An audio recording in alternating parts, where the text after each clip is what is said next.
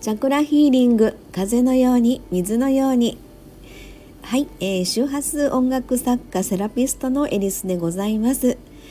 えー、毎日更新中の感謝の周波数でございますが、えー、何気ない日常が感謝で満たされることで、え世の中をプラスの波動で満たしたい。えそんなことを思いながらですね言霊の力を借りて発信中でございます。はい、えー、本日の感謝の周波数は2月6日でございます、えー、では先に投稿文の方を読んでみたいと思います、えー、これまでの生き方や経験値を超える柔軟な思考には今まで気づかなかった最新式ワクワク法が眠ってるかもしれない。それは肉体という限界ある自己を超越した。宇宙と響き合おうとする平和な心から生まれる。新しいストーリーの創造に似てるのかな？目覚めよ。最新式ワクワク法。と今日のセッションからの気づきです。感謝の周波数ということでございます。はい。ちょっと面白いことに気づいたんです。えーと何でしょうねあのまあ風の時代というところにこれからあのスイッチしていくというその辺のまあそれをあの意識を持ってするのか自然となるのかお一人お一人皆様が今置かれてる立場とか状況環境っていうのはいつも言ってることなんですけれどもそこでどういうふうな流れであの今の時代っていうところにスイッチしていかれるのかなそのタイミングとかそのきっかけみたいなことはですね多分おそらくあると思うんですよね。えー、昨日の、まあ、セッションの中で少しお話をさせていただいた中でですね、えーと、その,、まあ、あのクライアント様の新月満月2月の新月と満月とご自身の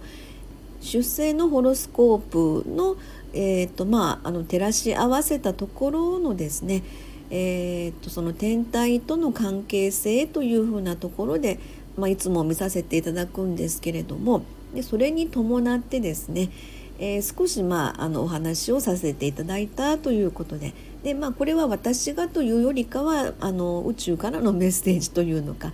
えーと、惑星の、まあ、並び角度ですよね。そこからの何かあの今置かれている状況立場においてこういうところが、まあ、金星なり木星なりですね。それらの、えーと、天体の役目役割がありますのでそれがご自身の、えー、生まれた時のですね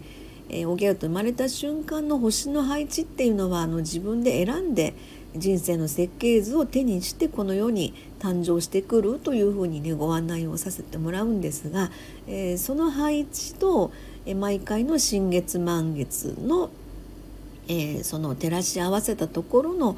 星の角度から読むというその、まあ、ご案内をさせてもらってるんですけれどもで、まあ、今回ですね最新式ワクワク法というのがちょっと私の中でなんとなくひらめきまして。であのまあ私たちの自分たちの日常というのか、えー、何かしらあの毎日、まあ、私だったらこの感謝の周波数というのが本当に、まあ、自分でもびっくりするぐらいにあの三日坊主とりあえずクリアできたみたいな感じでそれがもう本当にこうやって毎日続けれてるということが自分ではびっくりしてるんですけれどもなんかなんかのこのタイミングでえー、発信したい、まあ、もちろんいつもの決まりゼリフの中に、えー、その世の中をプラスの波動で満たしたいというねたった一人の,、まあ、あの言霊かもしれないですけれどもなんかそういう形で、えー、私自身の、まあ、言葉として発信ができればなというところでこれがうんと最新式ワクワク法につながればえ何かお届けできればいいかなというところは毎回そのお客様との,、まあ、あのクライアント様とのセッションの中で、えー、自分が思うことなんですよね。えー、それで、まあ、あの毎日続けてやるっていう私はもう本当これがルーティンになって、えー、自分でもびっくりするぐらいに続いてやってるっていうこともあるんですけどそれにはやっぱり理由があるのでそれがま続けられる自分の中の理由っていうところに、えー、やっぱり意識を置いて毎日これをやってるっていうところがあるんですよね。でそういう意味で本当にあのルーティーンっていう自分のある意味一日のリズムそれってすごく大事だなと思うんですよね。で本当はあのある程度のそういった毎日のリズムっていうところが、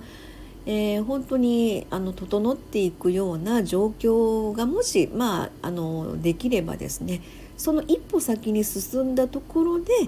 今度はまあ、結局その自分の肉体の中の制限かけたところでのいろんな発想だと私は感じておりますので、まあ、チャクラっていうところを自分でやってる時にやっぱり第1第2第3人間性というところのチャクラなんですよね。自分の肉体ありき、まあ、もちろん上もそうなんですけども人間性と呼ばれるチャクラに対して、えー、567というのがあの霊性と言われてるんですね。あの霊魂の霊ですけども。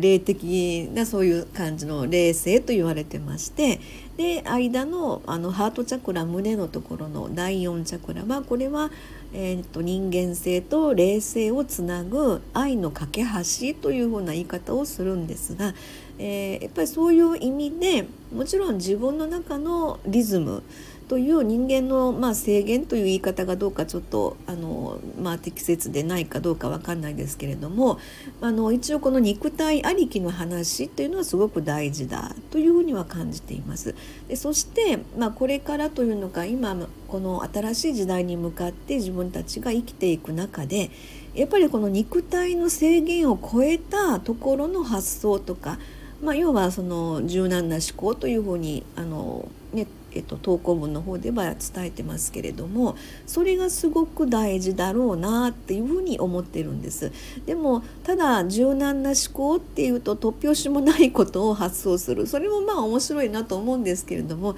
やっぱり自分のある程度のえー、っと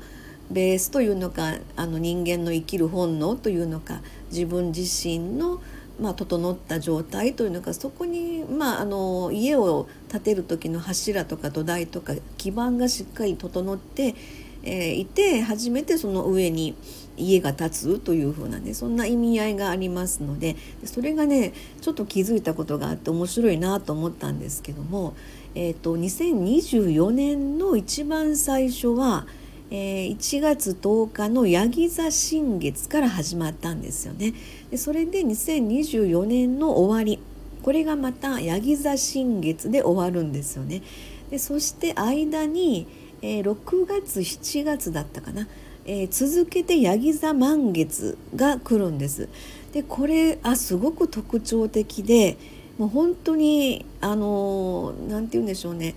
え宇宙からの何気ないメッセージだなということをすごく感じています。で私がやってる、まあ、周波数音楽なりそのチャクラのテーマの中で12星座をチャクラに対応させてご案内をするんですけれどもでヤギ座というのを第一チャクラであの、まあ、設定をしてるんですね。で結局だから第一チャクラというのは、まあ、さっき言いました土台柱ですよね。でそこのあのまた、えー、生きる本能みたいな、えー、自分は何のために生きてるかみたいなところを第一チャクラでしっかりと自分の本生きる本能っていう部分に、えー、スポットを当てて、えあと足元にしっかり、えっと、光を照らすっていうんでしょうかね。